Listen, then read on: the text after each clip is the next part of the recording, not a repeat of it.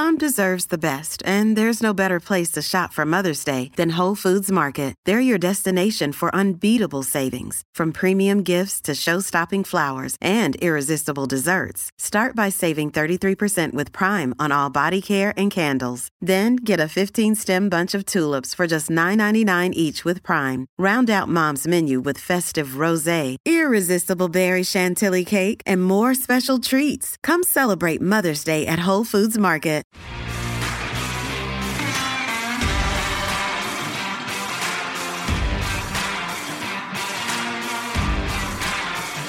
You are listening to Claret and Blue, an Aston Villa podcast brought to you by Birmingham Live. Hello and welcome to the latest episode of Claret and Blue podcast. We've got another special guest lined up for you today.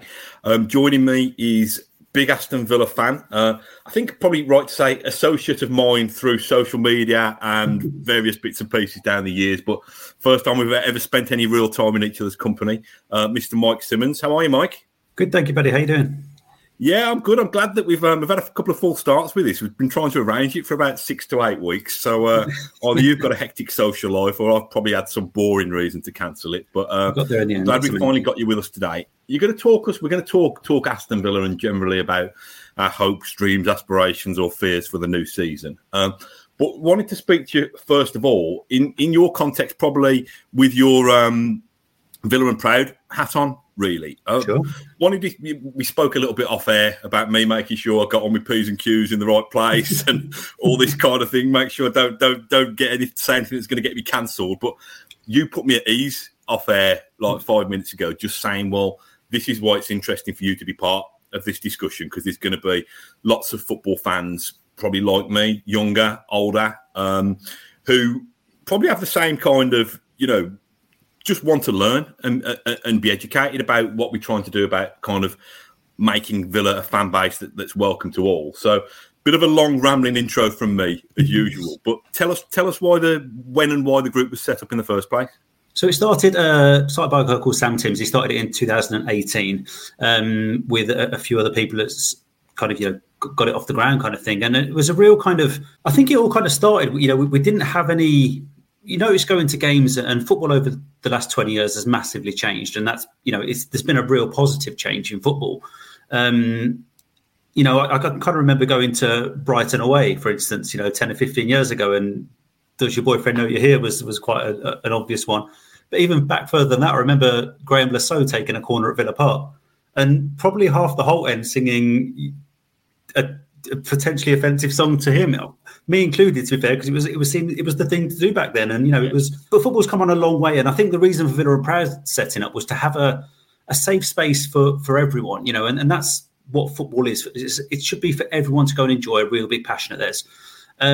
What we kind of found is a lot of people maybe were sceptical about going to football to not enjoy themselves, or they go to a game, they'd hear some sort of abuse, and that kind of thing. And it's not so much in the ground. It's not so much sitting in your seat watching the game. It's in the concourses. It's outside, walking past the away fans, all that kind of stuff outside and at the pubs, local pubs. And so there was a real need. I think there was a real passion from Villa as well to get something started. There's been a gradual rise. I think every Premier League team's now got a LGBTQ plus group. We've grown from 2 or 3 members to 530 members now. We've got 4,000 people on Twitter following us from, I think, about 9 or 10 different countries. So it's really, really getting big. And some of the work that we do and some of the people we speak to, such as you mentioned a minute ago, some of the people we get DMs from and messages from are people that just don't know what to say.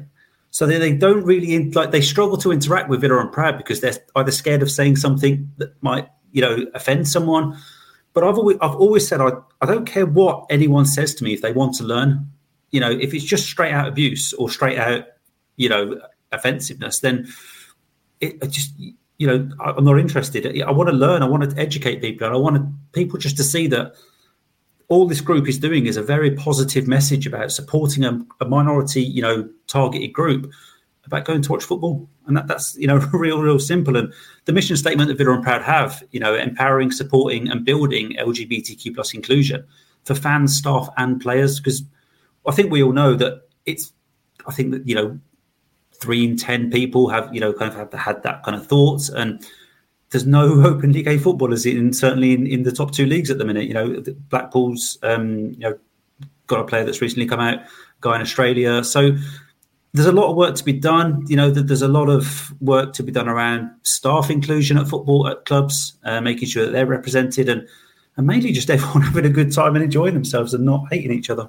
The group seems to have kind of grown fantastically well in those, you know, 3.5-4 years since it was set up. So you've given us kind of an idea, a flavour of the kind of mission statement. How does that translate into kind of the practical things that you're able to do and the things that you're trying to change?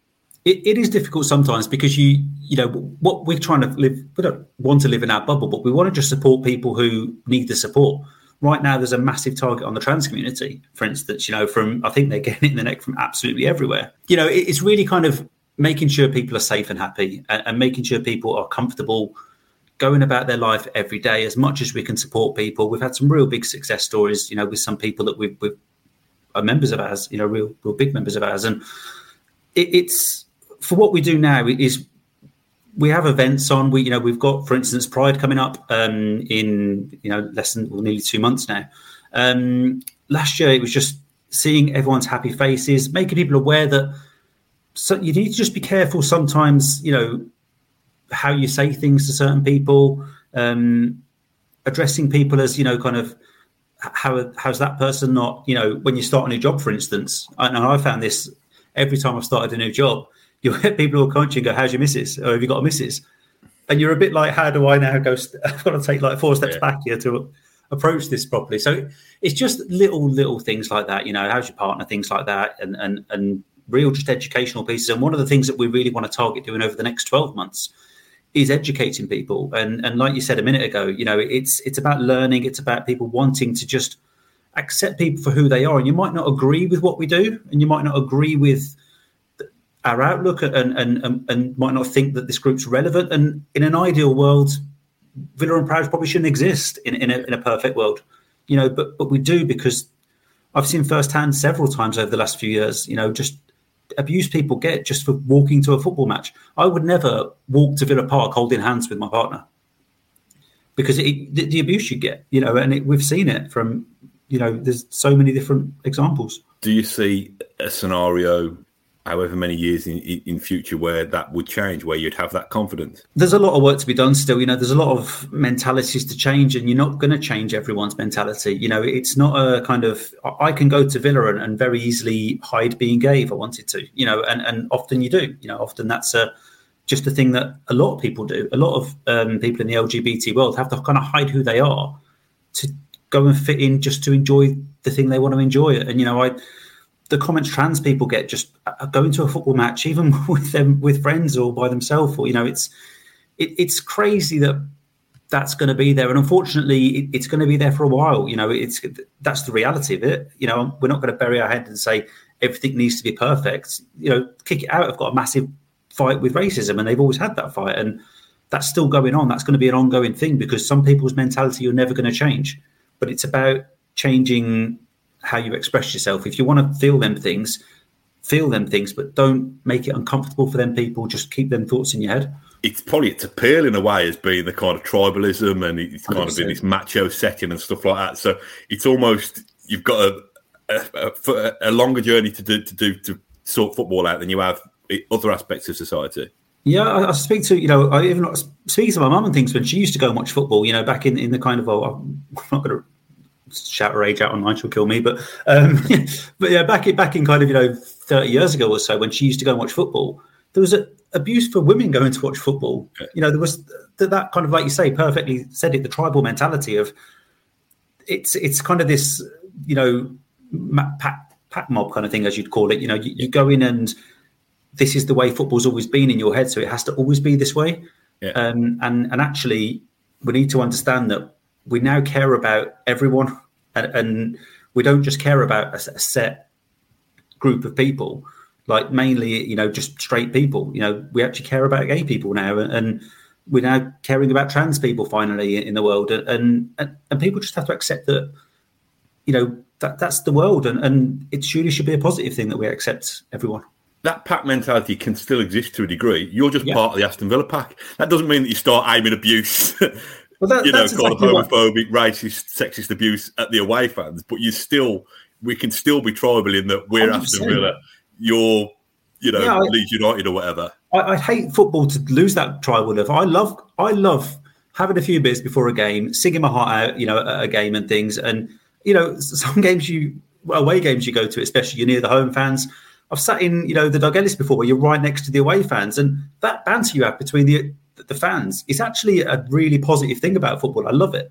But there's a line that you cross, I think, and it's working out where that line is. And, shouting racist abuse at someone, shouting homophobic abuse at someone, it's just, I don't, it shouldn't be there. And you wouldn't walk down the street and shout, be homophobic. Some people might, I don't know, but you wouldn't do that there. So just because you have this pack mentality, and if you see the pack mentality is what it should be, supporting Aston Villa, your club's better than their club. You're going to win this match, and all the songs that Villa have, we have some fantastic songs. We have some great laughs with some opposition fans and things, and that's the good side of that pack mentality.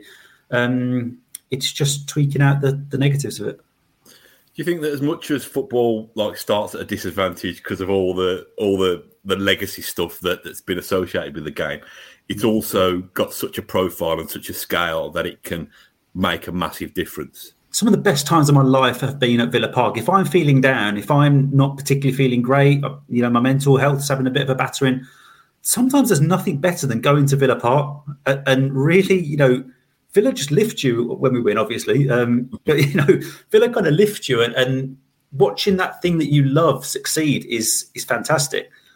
And all Villa fans have that. I think everyone who goes to a Villa game when we win, there's generally no feeling like it. That playoff win against Derby, probably one of the best moments of my life. It's just, that feeling at the end of elation and things. And the fact that some people can't experience that because of, who they are or what they do. They can't freely go and experience that. They're not comfortable experiencing that.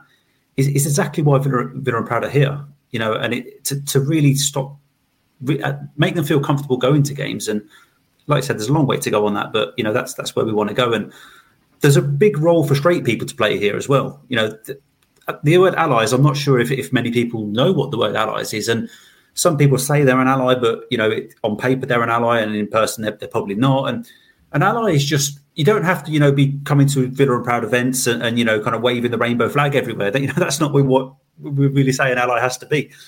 We just want you to be accepting of us. And that is the very basic starting point, that anyone can be an ally and just be accepting of people. If you see someone make a derogatory comment, just, if it's one of your mates, be like, mate, what are you doing? Like, why are you doing that? That should be calling out things that are wrong should be. But again, that pack mentality. If you see 10 people saying something, are you going to challenge that as an individual person? You're not, and that's that's a basic. I wouldn't challenge 10 people if they were it's what it is. But if it's one of your mates, if that's the easiest place to start, one of your mates makes an inappropriate comment, mate, cut that out. You can't be doing that, and that's a real simple start. To me, sometimes it's about kind of obviously. It's a big culture change that you try to bring about. Sometimes about little victories, I think, along the way and little landmarks. Has there been, amongst your kind of personal friends, anybody who wouldn't have come to a game previously who now feels, more able to? Yeah, for sure. I think it's there's a lot of people now who we're getting at games and coming with us to games, and it's. The great thing about Villa and Proud is creating our own little pack, our own little tribal pack almost as it is. We shouldn't have to do that. But again, some people need that to feel comfortable going to games. We went to a lot of the women's games, for instance. The biggest difference between the women's and men's games is astronomical, going to watch games there. But in terms of the men's side, we'll go and there'll be a group of 5 of us, for instance, who will go and people will feel safe going with other people. And there's people who wouldn't have even considered going to a football match who are probably bigger Villa fans than me or a lot of people. But the fact that who they are means they won't want to go to a game. And they've now since gone to games because they've got that confidence and that's growing in them. And that's huge. And it's so, rewarding of why the group's here for that to happen. And it's lovely to see. And there's so many, it brings out confidence, it brings people's mental health better. You know, in lockdown, for instance, it was chaos, I think, on everyone's mental health. You know, I just moved up to Birmingham and I literally knew very few people up here, and you can get quite lonely at times. So before every game, we had a pre-match social, and it's really how the group took off. That's how we just grew and grew and grew in members. But we were having them with away fans, because obviously we couldn't go to a game. So there'd be 10 of us, 10 Leicester fans. You might have a little quiz before the game. And there was something so strange about talking to away fans before a game. I'd never thought about it before in the football world. You know, you don't associate with kind of the opposition, do you, almost? But it was so nice, and it was so positive and rewarding, just speaking to a lot of people who you can have that laugh and banter with and joke about, you know, we're going to win today and things like that. But actually just having a nice chat with some people you probably wouldn't have before. And it was, you know, I think some of them we had like 30-odd people at. And it was just great. You know, it was really, really got a lot of people through lockdown. And I think Villa even featured on the FIFA website because of them, and as a real positive piece, which is ace. I'm sure Aston Villa can do more. I'm sure that clubs up and down the country can do more. But has it been encouraging, that link-up so far? Or yeah, for sure. You know, there's obviously there's always things you want to do. Villa recently, you know, I think in 2019, 2018, they appointed a equity and diversity and an inclusivity officer. I've probably got a title wrong there. Lucy will kill me. But, you know, she's made massive strides in connecting us with the club. You know, she's done some brilliant work. We had a meeting on Monday at Villa Park with, you know, 6 of the diverse villains together, Punjabi villains, you know, Villa Bellas and a few others were there. The Villa Disabled group as well. And it was the first time we'd really got all 6 groups together, you know, and it was Villa's, you know, part of the pride and that kind of, you know, side of things. And it was so nice to see it. And the club is doing so much, you know, that they're really working with us. The first time we were in a pride parade last year, Villa, you know, put the whole thing on for us. You know, we've just had a meeting today about pride for this season, and it's going to be bigger than better than ever. You know, so they're really, really working with us. The Rainbow Laces campaign they've been great with, but the women's side, have just really taken it on. You know, they're really passionate about supporting us. So we're getting there. You know, certainly the men's side's obviously it's harder access in terms of the players and things, but we're getting there. You know, we're making very small steps, but they are positive steps, and. We've got a direct link with the club now, who's, you know, very kind of, you know, well-respected person at the club. We're getting in front of, you know, people on the board now to talk to them about what we do. So we are getting there, and big steps are being made and happening. The club are really fully behind us now, which is it's awesome. You know, it's a really nice feeling to have that. What's next then? You mentioned Pride coming up in the next couple of months. Will Aston Villa be represented loud and proud there? This certainly year? Will, yeah. We've been talking about Pride today. You know, there's kind of the plans for Pride are going to be brilliant. Like I say, last year I think we had about 25 people there. You know, we're looking to double that this year. You know, I've said about Pride, it's always been called Gay Pride everywhere. You know, that's what everyone calls it and things. And it's like kind of gay bars and things. No one wants to call them that anymore. They're just bars because everyone's welcome. And Pride's the same. You know, everyone. I spoke to a few straight mates who went to Pride last year, and they said they had one of the best times. It's everyone's just so happy. It's colourful. It's just a wall of happiness, basically, a kind of Pride. And anyone can come and get involved. Anyone can feel free to join. We've extended the invite to the other groups we saw on Monday this year, so hopefully there'll be a bit of representation from other groups. And I think this year we want to kind of make a bit more of a statement about, you know, Pride. We don't just want Pride to be, oh, look at us, we're in Pride. You know, that's what Pride has become, unfortunately, with a lot of, you know, businesses, pink washing. I think, you know, it's kind of rainbow washing, whatever you want to call it. And they'll throw a rainbow brand on their colours and then, you know, kind of try and profit from that. But, you know, we want to make it a bit more, you know, back to what it should have been, you know, and that's standing up for something that really matters. You know, so I think this year's Pride, I think with a lot of people, there's going to be an element of protest, but, you know, very, very nice, you know, very, like, you know, not kind of your punching police officers in the face and things like that. It's going to be a bit more of a nicer one. And just, you know, on the Pride Parade and things, you know, having that kind of, we want to get a message across, but we also want to proud and represent and be welcoming to everyone at the parade. What kind of, it's probably a leading question this, because I know it can still be a cesspit in many ways, but what kind of place is social media, particularly football club specific social media for you at the moment? I think one of the biggest battles we're always going to have is social media. One of the biggest battles you have is because you've got people from other countries where it's illegal to be gay, and they're Villa fans. So, you know, they're not agreeing with what their club's doing. And, you know, I think I had a lengthy hourly debate with a couple of people on Tuesday, just reacting to a tweet that Villa put out, for instance. And social media is a place where people who apparently aren't interested or don't care about something will choose to go out of their way to slag something off and, or put something down. And, I mean, anyone can tweet what they want within reason. As long as you're not getting banned for what you're tweeting and things, realistically, it's a freedom of speech platform. So people are free to say what they want. And I had this conversation with a lot of people, freedom of speech is still there and you can say what you want, but you need to understand that just because you've got freedom of speech doesn't mean that there's not going to be consequences to what you say. So say whatever you want, but expect consequences if you say something that's racist or, homophobic or something like that. And that, that's what we're always going to have, that problem. The dislikes on Facebook for, the angry faces for when Villa tweets something, Villa will put something on about, Diwali or something, and it will get it's not just the LGBT world, social media is always going to be the biggest fight for any club to have and any group to have, such as, you're always going to get people who, again, don't understand. But instead of reaching out and wanting to learn and understand, they just point blank, decide to abuse you. It's really interesting. We're not just peculiar to kind of homophobic abuse and stuff, but it's really interesting, isn't it, that if I saw if I walked down my road and there's a hymn service or something down the local church, and I don't like it, well, not, I wouldn't go in, or if it doesn't interest me, I wouldn't go in and shout through the door, what are you doing, kind of thing. I'd walk on by and I'd find the next place that's doing something that does appeal to me and stuff like that. But it's even easier on Twitter because you've only got to scroll 0.4 seconds and you're on your next tweet. That's it, yeah. You can just ignore it. And I think Arsenal did put something out a couple of weeks ago, and you get the usual stuff that whenever a club during transfer window posts something other than a new signing, and that's so and so, we don't care, give us a signing or sack the admin. My thinking with this, Mike, is I completely understand and support kind of the efforts that you go into.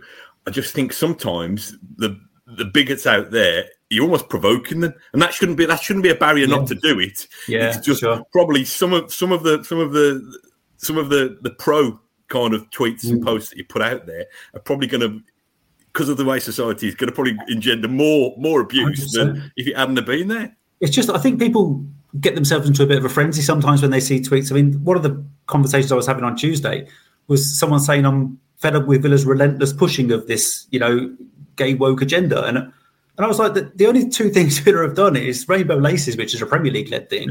Yeah. That was 8 months ago. And they sent out one tweet on Pride Month in June.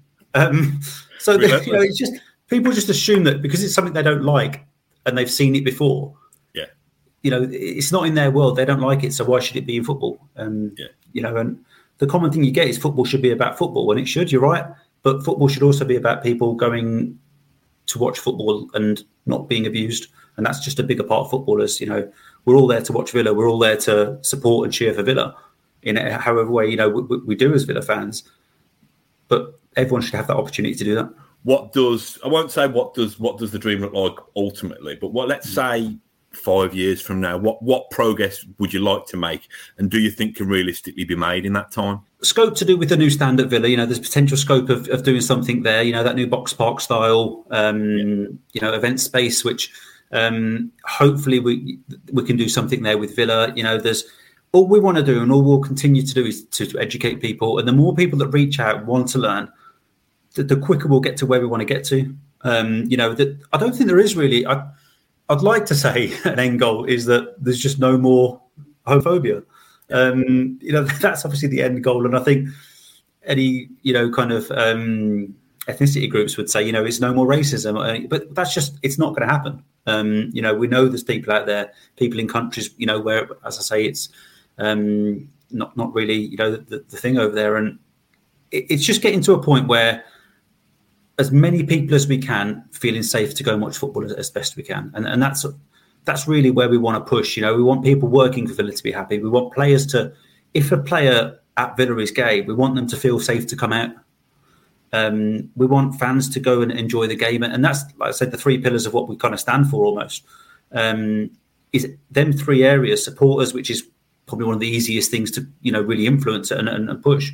The staff then at Villa, which is, you know, the behind-the-scenes guys. There's quite a lot of LGBTQ plus staff at Villa, you know, and it's making them feel safe at work. And then I guess the final obstacle, which it's easier in the women's game. I think there's obviously a lot more out women's players. You know, the women's team are really, really on board.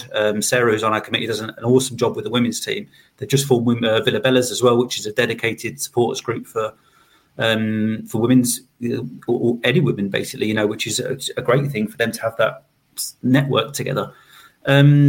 And then it's just, you know, making sure the players are in a safe space. The reason players aren't coming out in football is because of the abuse they get. And that's, you know, that I'm a big firm believer of that. Yeah. What can the men's game learn from? Is it the visibility of the kind of star athletes and the superstars actually, like you say, coming out and those role models being kind of front and centre? It's almost straight people have a lot of power here almost to educate each other. If you learn about it, like I said, cutting out the language and things. But I think seeing your heroes talk about this is a really positive thing. You know, Tyrone Mings put out when we had our AGM last November, Tyrone Mings put out a message to us, which we, you know, got shared. And I think the more people that see their heroes accepting and understanding and wanting to embrace these people, that's going to go a long way to everyone understanding it. You know, the little girls and boys in the world seeing that the women's team fully embracing Villa and Proud and that message that everyone's included will go a huge way to them growing up. You know, little boys and girls running around seeing Tyrone Mings putting out a message. You know, if they see John McGinn, Stephen Gerrard, whoever putting out messages of support for people, anyone to go to a game and enjoy themselves and get rid of the discrimination, basically, I think that could go a long way because, you know, you're seeing your idol do something and you think, well, yeah, I should do that then. If, you know, that's my idol. I should be like that person. I'm going to get you onto the miserable topic of our hopes and dreams for Aston Villa's new season being crushed within the next fortnight soon. But before I kind of, you know, pivot and go into the football side of things, yeah. Is there a topic that we haven't addressed? Is there a message that you wanted to kind of add? I think we've covered pretty much everything there is, you know, kind of. It's just mainly saying to people, if you're unsure, ask. That's the biggest thing I can possibly say to someone. And don't just sit there going, oh, I probably shouldn't ask about that. You know, that's ask someone. If you know someone who's gay, that I promise you now, they will more than happily be really open to you coming to them and saying, I don't understand this, or can I say this, or, you know, why is this wrong to say this? For instance, I've had a lot of people who say to me, you go, why is this word offensive? Why can't I say this? And it's just talking to them about why you can't say certain things or why they're offensive. You know, you can say what you want, but, you know, again, expect that backlash if you're going to say something you know is offensive or harmful. We're not this scary group that, you know, want to convert everyone to being gay and we won't want, you know, to throw a rainbow flag in your face. We want everyone to be included at Villa Park and happy. And the stats back up that doesn't happen. The text number that Villa have to report discrimination in the ground, I think the numbers speak for themselves on that. You know, I'm pretty sure Villa or Kick It Out could give you the numbers on that, and they're scary. You know, I think homophobia is one of the biggest hate crimes in football now.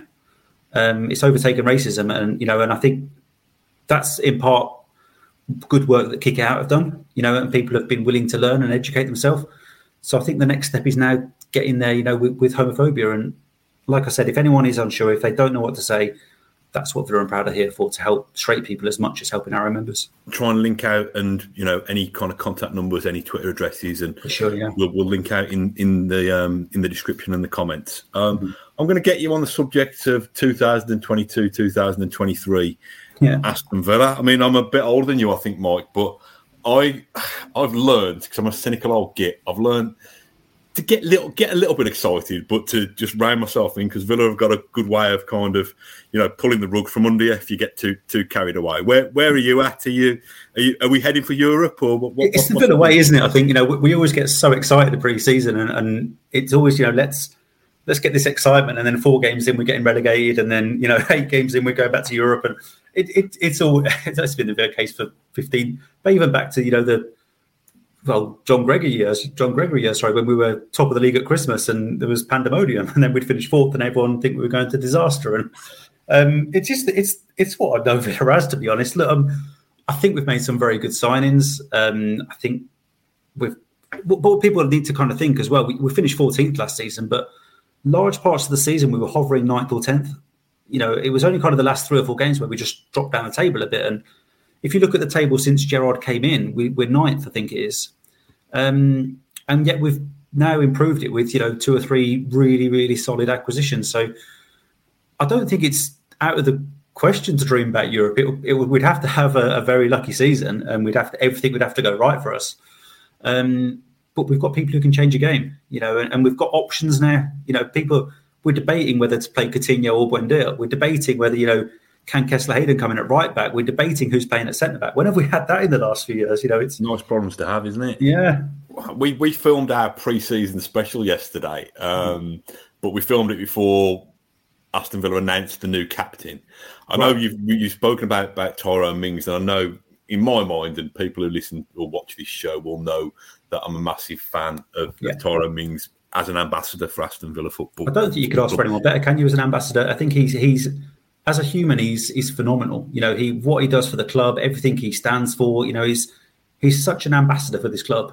But then you've got to separate that, haven't you, from on the pitch? And I actually think it's probably the best thing that can happen to Mings. I think the way of looking at it, Gerrard could have turned around to him and said, "Go and prove me wrong. Go and show me that I've made a mistake here." And I think it'll allow Mings now to really focus on his own game. He's now got Kamara in front of him. I think the defence probably suffered a little bit last year, not having a defensive midfielder or a proper one.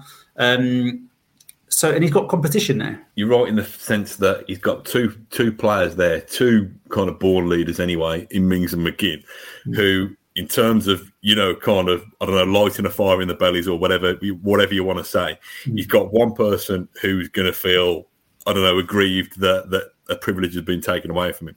Another one who's going to be buzzing that he's been given the honour of the captaincy. So, I'm not sure it was purely man management. My thought is probably a little bit that maybe Mings is more vulnerable in the starting lineup than perhaps McGinn. But equally, in terms of trying to get a tune out of both those players, it's not a bad tactic, I don't think. I saw Gerrard do an interview quite a while ago when he said when he got the captaincy at Liverpool, it massively raised his game. And I think he kind of sees McGinn as a little project for him to, really put some of his own kind of. He obviously can hit the ball occasionally. He's a tough tackling kind of midfielder, and I think Gerrard sees a lot of himself in him. So I think giving him the captaincy, he's trying to elevate his game to that next level. I'd probably go with Martinez myself. I think he's the only one out of the three who's a surefire starter next season, well, for me anyway. It all depends on the influence Kamara's going to have as well. McGinn's great for Scotland when he's playing as a number 10 behind striker, but he's not going to play that role for Villa. So he's got to be disciplined in midfield. He's got to stay in position. He's got to, really stick to that role and not go wandering. If he does that, he can be a very good player for us. I'm very optimistic that he can be a really good player for us, but I'd probably have Luis ahead of him next to Kamara. How pivotal do you think he's going to be, or do we need him to be? I think he's going to be so good for the people around him. I think, look, one big problem we had last season was the fullbacks bombing on and the midfield just not knowing what to do. Yeah. They were like, right, who's going to go and cover them? Oh, not me. And it cost us, several times last season. And I think Kamara will just naturally sit back. The centre-backs will go into like a three at the back almost when the wingers bomb on. And he's got that knowledge to do that. So I think, we're going to see better play from Cash and Dina. They're going to get a lot better this season. He's going to give the confidence to people like McGinn, Luis, to go and bomb on forward and not necessarily have to worry about the person next to him. Luis was massively hampered playing as a defensive midfielder because that's just not his role in the slightest. McGinn's not that kind of player. So it's the people around him he's going to affect just as much as him as well. But some of his passing in Australia and things, we always do this with Villa, I think. We sign a player. They do have a good pre-season. They're the next, Jorginho or the next, Stephen Gerrard or Zidane. And then they might have a bad game. It's like, I'll get rid of them. They're rubbish. And it's the, the bipolar kind of side of being a Villa fan, isn't it? And but look, I think he's got so much pedigree, and I think at a young age already in the French team already, he has got so much potential this season to really lift us as a club. was going to ask you the big Cameron Archer question as well, because I was cynical, even when he was banging in goals for Preston left, right and centre, thinking, well, it's still a big step up. But now, I don't think you're allowed to say anything other than Cameron Archer's going to come in and score 30 goals this season. I think the truth might be somewhere in between, that if he does stay with Villa this season, then, you know, I think he's a useful kind of, that's it, you know, potential game changer to have on the bench. But where are you at with it? You're confident he'll be involved? Yeah, the five subs rule now I think is going to help that kind of thing. You know, I think last season if we had three subs still, is it going to be great for his development coming on for 10 minutes in six games? Probably not. It depends what Gerrard's role for him is. And Gerrard, if he's going to stay, he needs to have a role for him. I don't know where Ings sits this season. I think Watkins is going to start. I think that's just with putting Stephen Gerrard kind of head on. I think he loves Watkins. He said that, you know, several times. And I still think we're going to sign a striker before the end of the window. I still think that's going to happen. And it might be a first-choice striker. But at the minute, it's Watkins. But then if the second striker's Ings, then Archer's not going to play much. You know, he's only going to play when one of the two's injured, really. If your second striker's Ings, you're bringing Ings on. If you're going to go two up top, you're playing Watkins and Ings, you know, because they're your two strikers. And for me, I think, you know, he went on loan for half a season. He got 1 in 3 goals when he was down at Preston. You know, if you do that over a season, it's 15 goals. Personally, for me, I think he'll go back out on loan. I think get him out on loan to a top 3-4 championship side, get him 20 plus goals next season, and then next summer it's the big summer where he comes back. Ings probably moves on, and he really then stakes a claim for that role. And I think Kessler Hayden's probably a similar bet like that as well. You know, go out to the championship at a really good club. You know, get a load of form behind you. I don't think sitting on a bench and him coming on and maybe scoring 1 or 2 goals next season is really going to help his development or confidence. He needs to be playing games for me. I'm going to finally put you on the spot, and I know it depends which way the wind blows or how good Kamara is at covering those marauding fullbacks, or whether Danny Ings or Watkins finds his scoring boots. There's so many kind of variables, which is why we love the game in the first place. But if you were a betting man, and I don't know whether you are, where would you have Villa's finishing then in this I'm going to optimistically say 8th. I think top 7 is a bit of a push this season. I'd like to say everything's got to go right and probably go wrong at some other clubs for that to happen. I do see teams like Leicester, you know, they haven't signed anyone yet. You know, there's talk about Schmeichel leaving. Wolves potentially, you know, are going to fall away a little bit again this season. Are West Ham going to be able to maintain what they're doing? And it's now teams like Villa and Newcastle who need to go and we are going to go and spend all this money. Teams like, you know, Wolves and Leicester have just stopped spending the money when they would, you know, about to push through. But Villa and Newcastle won't do that. So, you know, there's two clubs there who are going to now push on. And I think we'll surprise a few people. I think, you know, as I said, we were 9th under Gerrard overall. If we didn't have that bad run, we'd be 8th, 7th. So I think people forget about that a little bit. You know, I think that the 5 losses we had in a row, which, you know, unfortunately led to Smith going, was a big factor in where we finished. And I think let's see what Gerrard can do. It's a big season for him to test himself. And I'm going to say 8th. I think 8th is my final position. No, well, I predicted 8th as well yesterday. So let's hope we're both right. Or if we're wrong, let's hope we're being too pessimistic and negative. Listen, Mike, I really, really enjoyed that. Thank you so much for speaking. Coming on, like I said, eventually we managed to in the end. Sort it out. So thanks for your patience. Thank you for listening to Claret and Blue, an Aston Villa podcast. If you enjoyed today's episode, then please do let us know. We love hearing your feedback. We'll be back soon with another episode. But until then, up the Villa.